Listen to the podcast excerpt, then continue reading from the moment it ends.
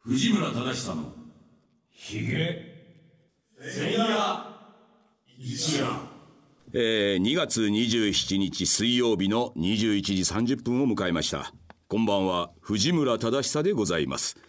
そして今回もやはりこの方いらっしゃってますえ皆さんこんばんは嬉野正道でございますあーどうも嬉野先生ありがとうございますありがとうございます、えー、そして今回前半でアシスタントを務めていただくのがはい、えー、本日前半の相棒を務めさせていただきます澤田直樹と申しますよろしくお願いしますあーえー、そして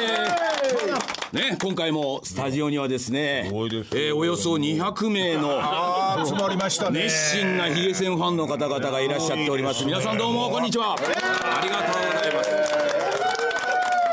いやもうこのスタジオもオールスタンディングでですね皆さんもねおいもう素直素直大盛況と警いうこと備で員さんがいっぱいいってらっしぱいいゃますいっぱいいますもうもうすごいですよね何人かはね先ほどからずーっとこうねこう大きくねやはり手を広げながら全員でもうウェーブのようにねややってましたからってますからね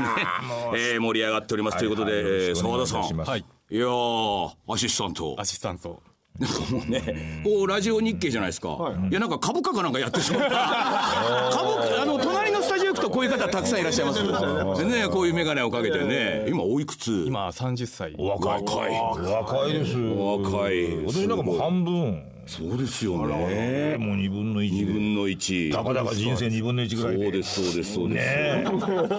澤田さんはあれですかもちろん水曜どうでしょうのファンということなんですかもねちろん水曜どうでしょうえねえ、はいどのようなきっかけで水曜どうでしょうをもともとは地元での局でですねお、あの旅番組みたいなのをやってて、うん、うんまあ、それもすごい面白かったおですおもっと面白いのがあるぞ、んと風の噂で聞きましたおー風の噂ではいうんそれからあの BS の方でおークラシックを見るようになって、うんで自分鉄道ファンなんで、おなるほどてっちゃんはい、いろんな鉄道乗ったりいろんな高速バス乗ったりあそういうのね、乗り鉄ね乗り鉄なバスのもありなんですねてっちゃんってのはねいろんな高速道路走ったりおー主に移動してますもんねあいやまあそうそうそういうところに心惹かれた心惹かれてもちろんそのね最初にねその地元でやってた旅番組とは大違いと違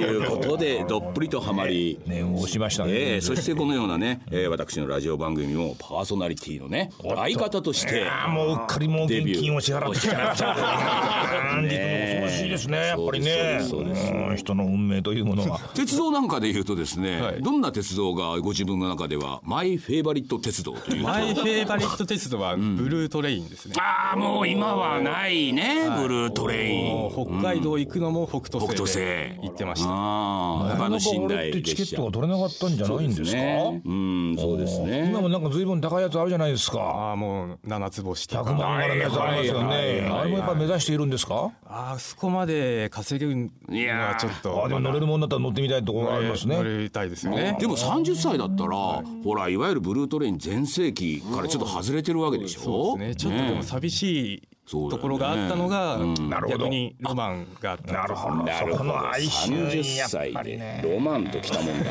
いやいややっぱりね人それぞれありますからねそうですかね何歳小学生でもロマンっていうのありますよねきっ と年ではないってとこあるたじゃないだたですかねやっぱねだ確かに僕も中学生の頃は風になりたいと思ってましたやよった風になりたいいやまあそれでバイクに乗ったんですけどね風になりたいと思ってましたからねやっぱバイりそういうロクマっンていうのは独特ですからねうんあれは風になれる私もあの運転はしませんけどね女房の荷台に乗るだけですけ ども後ろでだから若干の風が女房に当たっちゃってあなたはあんまり風当たらないけどねそこも位置的にいいですね。ねうんけどやっぱりね車乗ると全然違う。いやそれは違いま本す当にね風景の中走ってるって感じねむき身だからこれはね他では多分体験しえない移動だと思うよ俺移動好きにはねやっぱりバイクバイクもねバイクもいいで試すしてもらってもいいんじゃないかなと思いますね確かにねただただてっちゃんだもんねまあでも今年スーパーカブおねおあ買って2日で取れるんですよねもうあはいはいはいはい原付だからねはいまあもちろん今後はカブでああ株であ全然さもうさ道がさ舗装され尽くしちゃってるからさ何の不安もないと思うよ 株まあね、んまあねツーリングしただっあれては疲れますけど。ということでね、 えー、澤田さん、えーまずはね、メール一発目、ちょっと読んでいただきましょうかね。はい、これ読めばね大体あの緊張もほぐれて、あと次曲紹介ですさあメール一発目読んでみましょうはい、えーラジオネームショーアットマーク鹿児島、はいえー、40代女性の方からいただきましはいた、はいいいですよ声いいですよ、はい、藤村さん、嬉野さん、スタッフの皆様、こんばんは。1月の放送、早速聞きました。放送後も何度もき繰り返して聞きながら、鹿児島からガヤで参加させていただいたお。あの夢のような一日を思い出しては、にんまりしていあます。ガヤで鹿ね児島か参加ら来たして人いましたうね。ん方です、はいえー私事ですが、プロジェクト参加後に頸椎の難病であることが分かりお、お一時は公開録音の録録音への参加も諦めておりました。はいはい事務局の皆さんの格別のご配慮に支えられ、たくさんの同志の皆さんと一緒に、プロのお仕事を間近で拝見させていただいたこと、はい打ち上げでお腹の底から笑い笑い倒したこと、一生の思い出です来ましたユーモアたっぷりに熱っぽく熱っぽく一人一人の目を見て話される藤村先生、一人一人の話を聞いて目が合うと目を細めてニコニコしてくれる嬉野先生、はいですねこの人本当に。時間が足りずお話できなかったのにお別れ間際にぎゅーっとハグをしてくださ った優しい武田さん何してんすか何をしてんの何してるんですかあの人は。武田さんいないから言いますけれどもね何してるんですか。初めてお会いしたはずなのに全くそんな気がしない気さくで優しい参加者の皆さん、最初から最後まで安心のサポートをしてくださったスタッフの皆様、本当に本当にありがとうございました次の機会いつなのでしょうか準備は満タンで万端ですいつでもお声掛けください一生ヒゲ戦します、よーいこれはもう。これはまたあれですかもう入金なさるってこいと。やー まあそういうことですよね。ねせだからまああの今回もねガヤの皆さん200人ぐらい来てますけれども、やっぱりあのガヤで参加しててもですね、あのやっぱりこういう楽しいというね、えーことがちゃんとありますからやっぱこれは普通のラジオ番組とはちょっと違うという。そしてまあなんせよ皆さんね、あの水曜どうでしょうっていうのが好きっていうことで、もう打ち解けている、お客さん同士ももうね、なんでしょう、その気さくなっていうのは、やっぱり一つ共通点があるとね、やはり気さくになりやすい。やはりねあのお支払いになってるってところはね。チャレンジっていうところもね大きいですよねね、何本も何本も言うのおかしいんですけどおかしいですけどもでもやっぱ大きいりですね自分がここの場にいるんだっていうことに対して何の違和感もないところははいはい僕はあると思うんですよ。あのだから自分でちゃんとお支払いしてるわけですからそうです私はここにいていいんだっていうねそうなんです。だからそういうやっぱりこのつながりっていうものを如実に感じながらここにいるっていうのはやっぱりいいんじゃないかと思いますよ。いやとてもいいと思いますよこれは新しいやっぱりそうですそうですそうおでーすだってねもう相方ですよ相方だからマイクが自分のね声でねあの全国に行っちゃうっていうところにもうや行っっちゃうっていうとこぱろりに来るっていうのはなかなかのあれでしょういやガヤで聞くっていうのは選択肢とかあるんだけどやっぱりここに座ってねここでっていうさ。それはなかなかの決断だと思うよ自分の中ではどうだったんですか澤田さんはあのラジオで喋ってみたいっていうのがやっぱ夢だったんで、やっぱあったんですか。まあ、それを叶えるためだったら、そうだよね多少はでもその夢っていうものはやっぱりちゃんとありますからねうんありますでね割とここではねあのそれが叶えられるっていう叶えられるもうあっという間にもう,もう、ねええもう先生の指導のもとに、次はこれを読んであれをこれをして読んであれを読んでっていうねそしてよく読みにくいような曲紹介させられてるからいろいろありますからねあのそれでですね、はいまあ、このね、あのヒゲ戦、あのクラウドファンディングというものを通しましてですね、皆様からはいあのご援助いただきまして、はいえっ、と1時間のワイド化にして、それから皆さんをこの大きなスタジオを借りて、はい皆さんを呼んでって呼んいでう、というそのためにいろいろね、お金集めてっていうことですけど、一応ですね、今回の放送で、そのプロジェクトは終了といおう。っとねえ楽しい時間はあっという間ねえとなんですけれどけれどももやめるわけはないわけでそれにまだあの、ね、参加できてない方あのいらっしゃいますからそこら辺ちょっとだらっとだらーっとなんとなく続けながら参加できていらっしゃるなんかいるいいららっっししゃるんですまだまだ日にちが合わなく時間日てにちが合わなくてずっと合わなくてっあーなるほどていそれはいけなう方もいらっしゃいますよそそういれはうちゃんとやら方ないをとまああの順次あのお呼びしつつもまあだからでも一旦このねあのガヤの皆さんが参加するっていうのはなるそほれどでなんとなくこうあの皆さんを収容しつつ一回終了してなるほどただまあなるべく早い時期にまたちょっとね、また少しあのいろいろとスタッフともねやり方考えてますんで、おううん、まあなくなるってことはないけれども一旦今回これをね皆さんからいただいたものでっていうのはこれで終了ということになりますということですけれども、えー来月もやります ご心配なく。滞りなく、えーということでございますというねどういう手を使ったんでしょ うね皆さんね気になりますねえーそしてあの我々的にはですね、ちょうどこれあの3月ですけれどもあのドラマが、これはもう全然みんなぜひ見ていただきたいえーあのーチャンネルはそのままっていうねねええー佐々木典子さんの原作の漫画をドラマ化したっていう。ね50周年記念 HTB50 周年記念のドラマということでねありましたねこれが、えー放送日決まりまして、はいえー3月11日から、えーまずはネットフリックスで先行、一斉配信ですそうですねあの5はベッド5話一気に3月11日に配信されます から全5はベロッといきますからねベロッといきますからここでここでやっぱりご覧になった方がですねツイッうなんターですよ等にですねこうもうもう好評のなんかもそうそうそうそう高評価をどんどんどんどん上げられるというあああそうですねりますそこを狙よってここは狙わないとその翌週3月18日から、えー北海道 HTB にて、3月18日からなんと5夜連続、あら毎日やろうというね毎晩、月金で3月18日月曜日から金曜日まで、えー、5夜連続11時台にね、どうでしょうやってるあのー感じのとこですねあのー11時台のところでバーッとねだからその間その間、あのー北海道ではね、あのあそこら辺のマツコさんとかあそこら辺の番組がダッと下に下がっち ゃう。あれはもう申し訳ない、いや申し訳ないですけどね申し訳ないんですけれど50周も、年ですからねぜひね見ていただきたいなねということでね、ですよそういうものが、えーあるってことはちゃんと言っとかないとなとねいやそういうことで、そでは、えー、澤田さん。ご自身の、えーリクエストというかご自身の選曲であまずそうなんですか、うんあれ一曲目いってみましょうこれ簡単でしょあ簡単でしょ言います行きましょうか言いやすいかやっつこいいよ持ねってきたうん声いいからあはい、えーそれではお聞きくださいザナックでマイシャロンナ藤村忠久の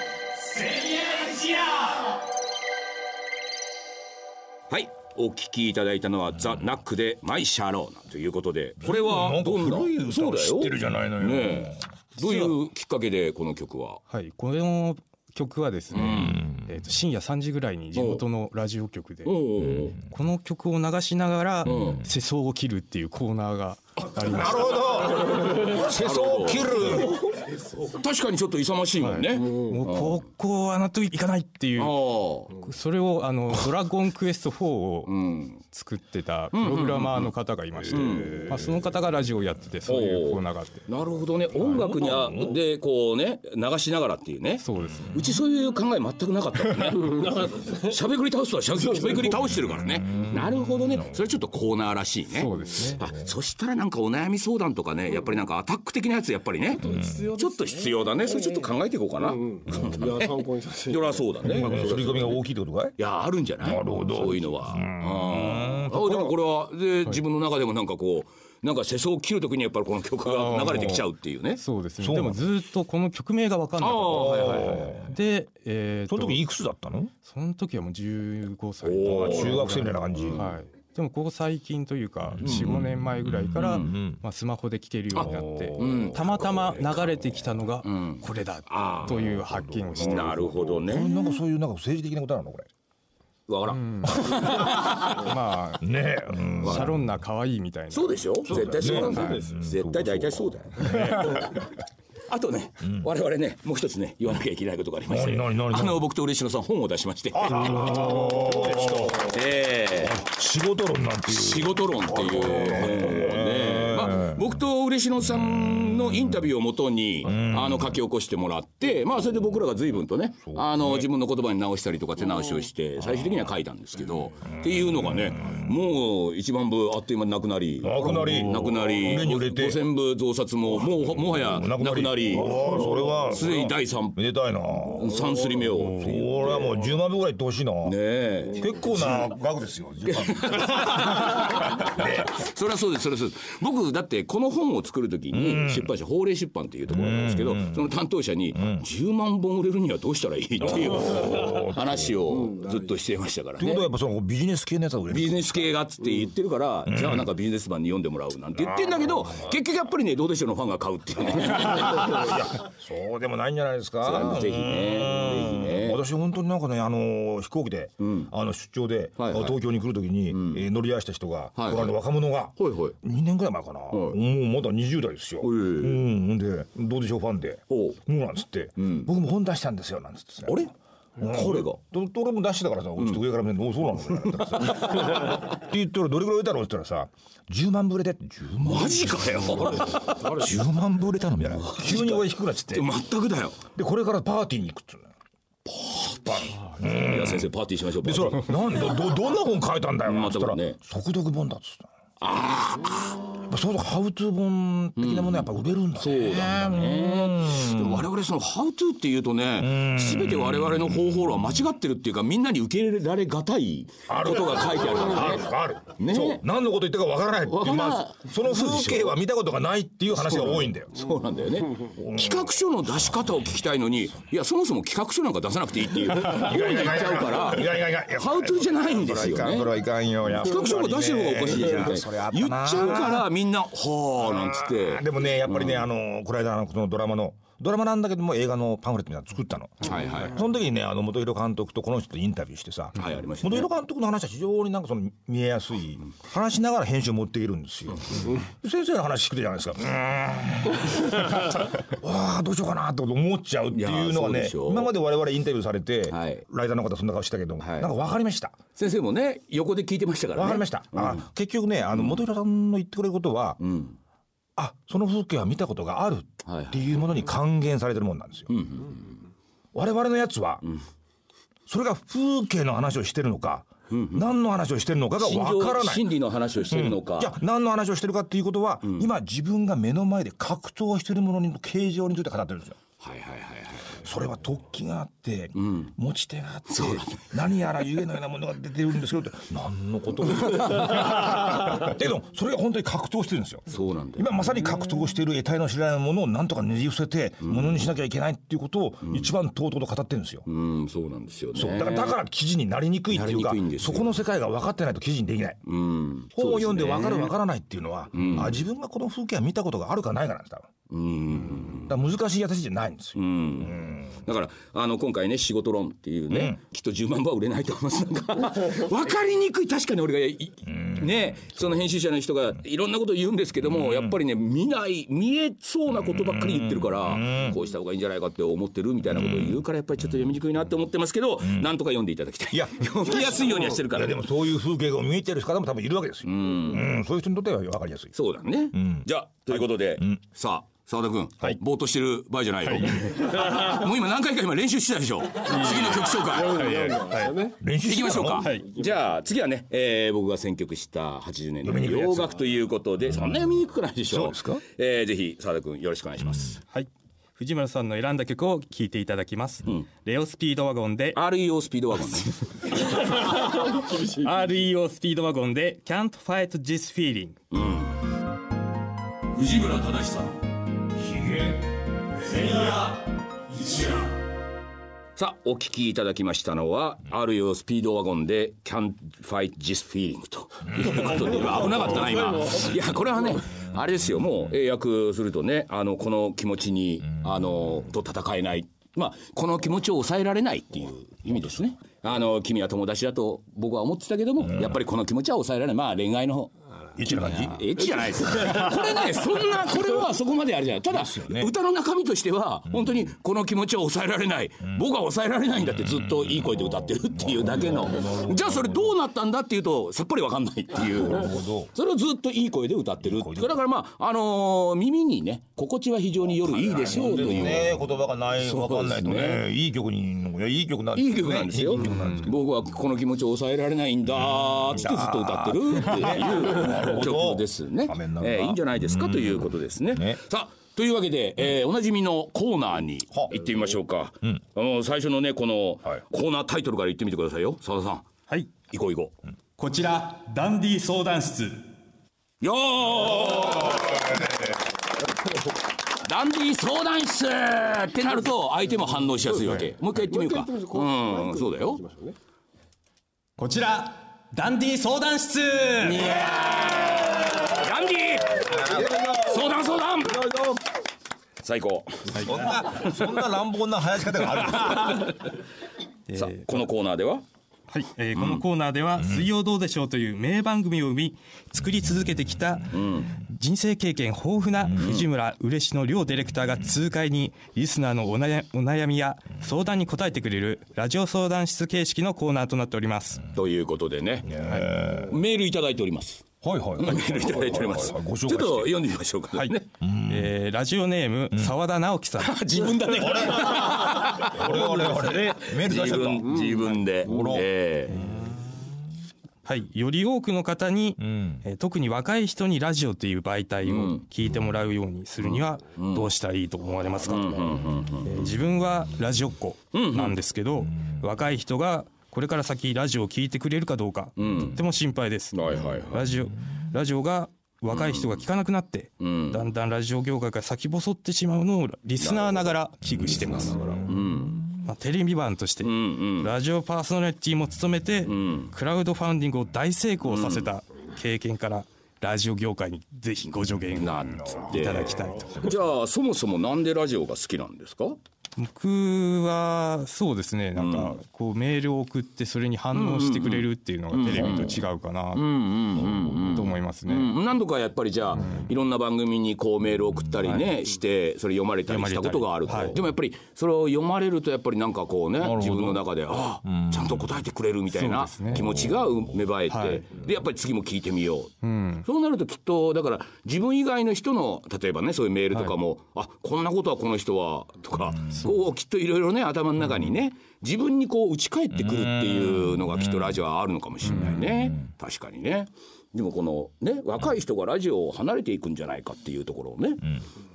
その器具っていうのは、僕はあんまり必要ないと思ってて、うんそうですね若い人がってみんな言うんですよ、なんかねあの若い人がこの業界からいなくなるとか、若い人が例えば最近は車に乗乗らなくなるとか、若い人が若い人がって言ってるけどじゃあ年寄りはどうなんだっていうか、自分たちが楽しいと思えばそれでいいんじゃないのかっていう気はすごくするわけ、でじゃあ若い人がいろんなものに興味を持ってるかっていうと意外と若い人って自分にね、あのー書いてみると確かにラジオが好きなやつも俺らの時代はたくさんいたりとかもちろんテレビが好きな人もたくさんいたりとかいるけどそんな全方位にね物知りではないわけでだから、あのーそれはこっちがやっぱりやるべきことなんじゃないのかなと。こっち。こっちこっち側あのその好きな人がおう心配せずに、俺はこういうとこが面白いと思うんだと思ってればいいわけで、別に若い人はあんまり関係ないんじゃないのかなっていう気がしてしまうわけ、これほら今の質問も、僕はねラジオどうしたらいいですかって思ってるのに、こっちは若い人はいらないっていう話にすり替えちゃってるから、でも俺はだから質問者の意図と俺は離れてしまうところがあって。いやでも、でもそれは実感するところだから、そうなのだと思うね。そうなのうん、だって、あの、俺も、いわいわゆる若い人から聞くよ。音声だけの媒体って新鮮だっていう。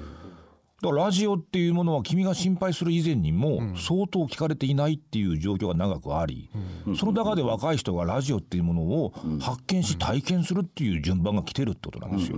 ということ発見するというね、うん、自分で発見してるんですよ、あ音声だけなんだっていう、でそうやってくるともういよいよテレビの方こそ先細りみたいなのがあるわけです よ。もうでだけどそういう時にねじゃあどうするかどうするかってみんな言い出すけどもいいですねどうするかどうするかでなんか手を打てるわけじゃなないとは思うわけ、今までやってきたことしかできないわけだから、そうですねこれからもそれをやるだけの話だと思うんですよ。うんでこの方が言うみたいにねやっぱり自分が好きかどうかってことですよ。自分に興味があるかどうかってことですよ。だそれをだから信じるっていうだけじゃないですかねっていう、もうそれ以上多分ねやろうと思っても方策がないと思うから。そうなの、うんでもやっぱりなんかちょっとねラジオずっと好きだからラジオ自体がなくなってほしくないなっていうなんかそういう一抹のちょっとした不安っていうのがあってだからまあこういうところに来てねあのー僕らがラジオに興味を持ってるっていうのは分かってるからそれでやっぱり一緒にこう話をして分かち合いたいっていう気持ちがあるわけでしょ。やっぱりこれだけ俺ら二人でね熱く語ってもねやっぱり彼ねピンときた顔してないからねやっぱり我々の本はねどうなんだろうねうんうんそうだねこやっぱ分かりやすくない分分かりやすくないよちょっとなんかあれなんだね分かりやすくない意外意外意外意外意外ぞ いやそでもこれはあの結局ねこっちいろんな経験してるからしてんだよねあの言葉がねおじさんってね言葉2段ぐらいね階段飛ばして話するんだよねそういう癖あるんだよね本当だけど本当に本当になんかこう具体的にこう作業をやっていこうという腹で、えーいるとこういうふうな話になるっていう、おとぎ話では終わられないってそうだいようねところが多分あると思うんでだから例えばじゃあ若い人がねもうもっと呼んで呼んでとか若い人の好きな選曲をしてとかさそれが一つのじゃあ方策かっていうと若い人に寄っちゃうと結局ラジオのやってる意味がないというかだったら若いやつを楽しませてるのかやっぱ飽きちゃうからやっぱり若い人にはこういうおじさんのね一足飛びのこういう話を聞いていただいてそうだねおっさん言ってることでもなんかなんか最後ちょっとわかるなみたいなやっぱりおじさんたちのそういうたわごとっていうのかそういうものをちょっと聞いてもらうのもラジオの一つの役割なんじゃないのかなとだからどっちかっていうとテレビっていうのはきっと若い人に向けて媚びを打ったというか若い女性に向けて特に媚びを打ってしまったところがあってとかいうのがあるからやっぱりなんかおっさんのっていうものがなくなったというか大人のテレビ番組っていうものがああそれはあるねそれが結局若い人からするといや自分たちのね若いのが好きなのをやってくれて最初は面白いんだけど何も刺激を受けないというか知ってる知ってるわあ私の好きな誰々が出てるわあ見よう見ようっていうだけで終わってしまってやっぱりなんか刺激を受けないっていうだからだから若い頃っていうのは全てのことを知ってるわけではないので、やっぱり知らないということを知らせないといけない役割が大人にはあるから、だから俺はその若い人っていうものが逆に離れてるんだったら、お前らが悪いんじゃないのって思ってなるほどなこっちもそうだしこっちももっと若い人によるんじゃなくてもっとちゃんとしっかりしたおじさんになって、しっかりした大人の話をしましょうよと。その方が彼らにとっては絶対に刺激になるからっていうね、こういうふうにしたいっていうのがまあ一番のこ答えのじゃないの一かな方的な理論で水曜どうでしょうも23年目ってそこうとですそうだねですそうですあれは若い人に媚び売ってないですよ全くもういろんな批判ばやら する筋を曲げないっつそう女の人にも媚びを売ってないしねトライトライトライねそういうところがねそういうとこ多ろがね分あるとだからなんか皆さんだからパーソナリティの人とかテレビを作ってるラジオを作ってる人たちっていうのが本当に自分たちが何をやりたいんだろう何を話したいんだろうっていうことがちゃんとしてるかどうかっていうのが問題であってっていうその中身がないとそれは誰も聞いてくれませんよっていうだけの話っていうね。君が聞いてたのそのねあの政治の話にね前社ローナがかかるのもねやっぱりつい聞いてしまうのは中身がちゃんとあったからでしょうっていう気がするからそういう番組がまあ増やしていくしかないよねっていう感じですよね。ということで、えー、まあ大体いいよね。今の でね解決です。はい。まああの一言もなんかなかったけどまあいいんじゃだないだかなだから押してっからそうやって押していってっからおじさんはもうもうお腹いっぱいだいいよな、なんつってな、よし、もう納得、なんちゃう感じでね。ということで、もうね、5時間の方もなくなりましたけど早も、くもですか佐田君はなんかお知らせが自分でしたいんだって、はい。えっと、ラジオ業界、まだまだ面白いよというところで、東海ラジオだと、まあ、現石アナが YouTube で生ぼ番組やってラるジオ紹介をほうほうほう今やってんだね東海ラジオね、えー声優の大原さやかさんは、無料で聴ける朗読のラジオ番組をやっていたり、まだまだラジオは面白いよなるほど押してる 押してるで、まあ、自分も、えーつい最近なんですけど、自分でラジオ情報の番組を始めました。番組始めてんのえー、沢田ドットライブなるほそうど、なので検索してみてください。なんつってね、はい、年間年間200人ぐらいしか来ない。いやいやいや来てるいやよかったじゃない今日200人いるからもう周りにいるぞって言ってくれてるから今日200人いるからねよかったじゃないの思ったよえーということで前半戦の相棒は、えー、沢田君でした、はいどうもありがとうございましたありがとうございましたました。